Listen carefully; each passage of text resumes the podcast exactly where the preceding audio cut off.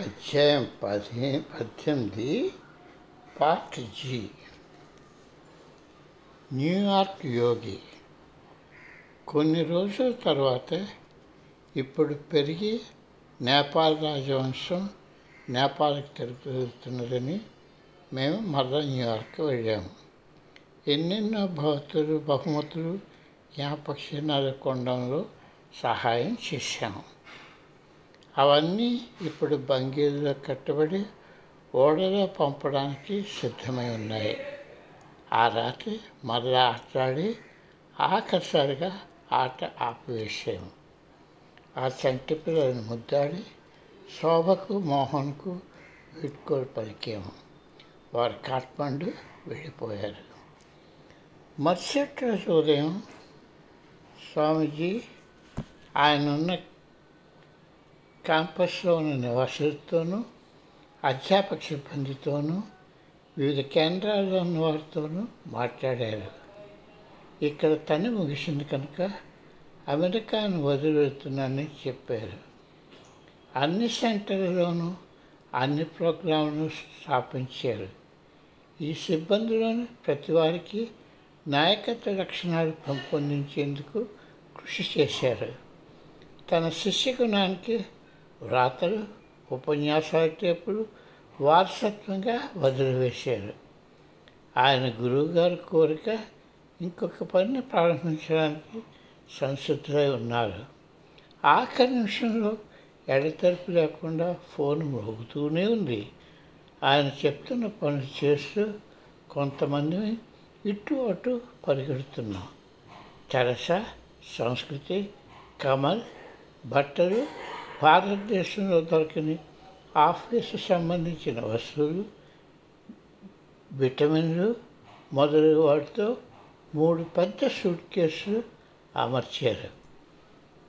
బాగా లావుగా ఉన్న నివాసితులను ఆ పెట్టెల మీద కూర్చొని ఆ ఆడవాళ్ళు వాటికి మూత వేసి తాళాలు వేశారు. ఆయన విమానం తీసుకునే ముందు తనతో పాటుగా న్యూయార్క్లో ఉండటానికి నన్ను తెరసాను ఆయన కారులో తీసుకుని వెళ్ళమని స్వామీజీ అడిగారు. ఎండని తప్పించుకోవడానికి న్యూయార్క్ పౌరు ఊరు బయటకు వెళ్ళడంతో రోడ్లతో రద్దీ తక్కువగా ఉంది.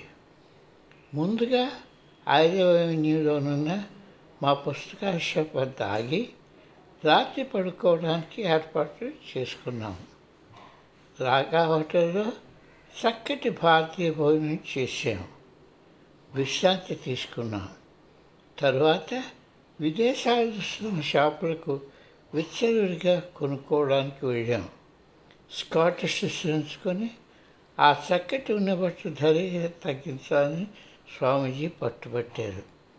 ఎన్నో సంవత్సరాలు తెరస దశంగా కొద్దీ జపాన్కి ఉన్నవారు తన గౌరవ గారికి కుట్టించింది.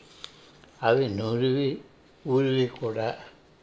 ఆయన భారతదేశం నుంచి తిరిగి వచ్చినప్పటికీ అవి గమ్మత్తుగా మాయిపోయిపోయిపోయేవి అది ప్రయాణంలో పోయేమో అని అనుకునేవారం మెల్లగా స్వామీజీ వాటిని అవసరమైన సాధువులకు ఇచ్చివేస్తున్నారని తెరసా తరువాత అర్థం చేసుకుంది.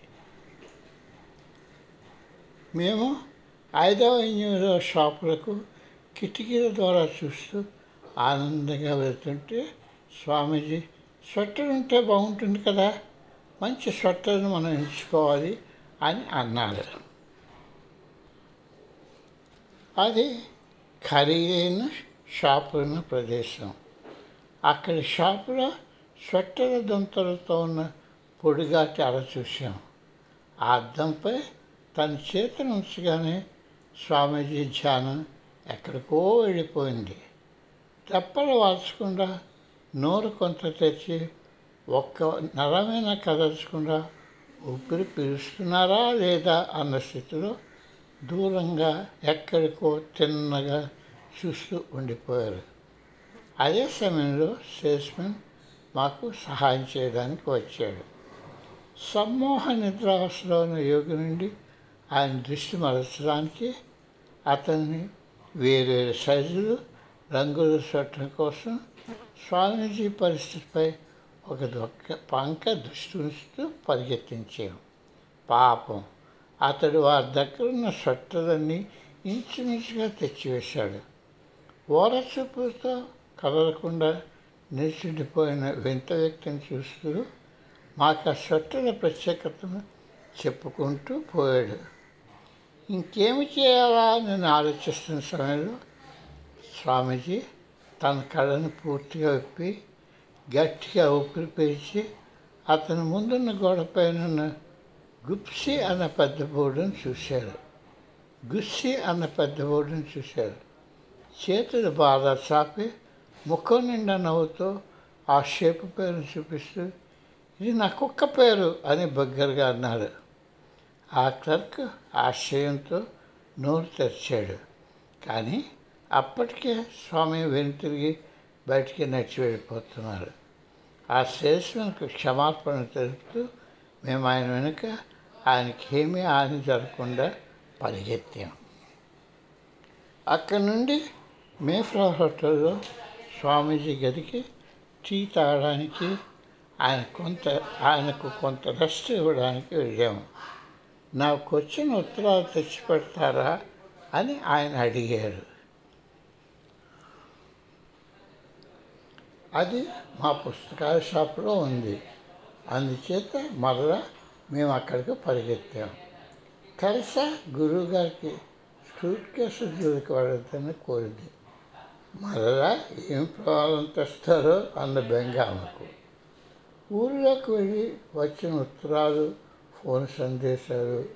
స్వామీజీకి ఎవరెవరు చూడాలనుకుంటున్నారో అన్న విషయాలతో మేము ఒక గంటలో తిరిగి వచ్చాము. ఆయన తలుపు తట్టాము జవాబు లేదు. కొంతసేపు ఆగి మరలా తలుపు తట్టాము జవాబు లేదు. ఆయనకి ఏమైనా అయిందన్న చింత మాకు కలిగింది. హోటల్ వద్ద ఉన్న మాట్లాడంతో తలుపు తీద్దామనుకున్న సమయంలో లోపల నుండి తలుపు తెరుస్తున్న చప్పుడు అయింది. తలుపు ఓరగా తీసి ఆ చిన్న సందులో ముఖం ఆనించి మా గురుగారు తరసా తరసా నాపై కోపం తెచ్చుకోకు అని అర్థించారు. తలుపు బాగా తెచ్చారు అయ్యో రామా గదంతా చిందర వందరగా ఉంది. ఎక్కడ చూస్తే అక్కడ బట్టలు నేలపైన ఫర్నిచర్ పైన టేబుల్ పైన టీవీ పైన ఒక తుఫాను ఆ గదిని తాకిందా అన్నట్టుంది. తెరసాకు మూర్ఛ వచ్చినంత పని అయింది తాను చేసిన పని అంతా గంగపాలైంది. స్వామీజీ కోసం నలువంకలా చూస్తుంది. పైపడిపోయినట్టు స్వామీజీ దర్శన తలుపుని కథ దాగుతున్నారు. నన్ను ఏం చేయమంటారు నాకు ఒక వదులైన కిమోనా కావాల్సి వచ్చింది. సూట్ కేసు బద్దలైంది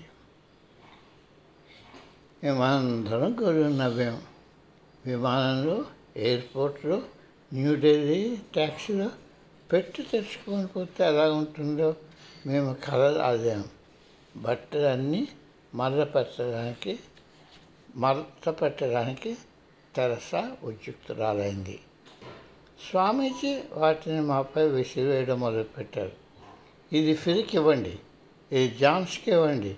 జస్టిన్ నీకు ఇరించుకో ఆయన తన వాచి జాగింగ్ సూట్ ఎంతో సెకండ్ రెండు ధవళతాయిలు నాకు అందజేశారు. అలాగే రాత్రి వరకు ఆహ్లాదంగా కబుర్లు చెప్పుకున్నాం. ధ్యానం సమయం అవగానే లేచి గుడ్ నైట్ చెప్పి మేము విడిపోయాము మరుసటి రోజు అంతా పనిలో గడిచిపోయింది. తెరసాకు ఉత్తరాలు డిక్టేట్ చేశారు. నన్ను ఇటు శిష్యులకు ఆఫీస్ వారికి ఫోన్ చేయమని పురమాయించారు. తన ప్రయాణ ఏర్పాట్లు తిరిగి తిరిగి సర్చ్ చేసుకున్నారు. మధ్యాహ్నమైన మట్టికి మా అందరికీ ఆకలి వేసింది. దగ్గరలో ఉన్న ఇండియన్ రెస్టారెంట్కు నడిచి వెళ్ళావు.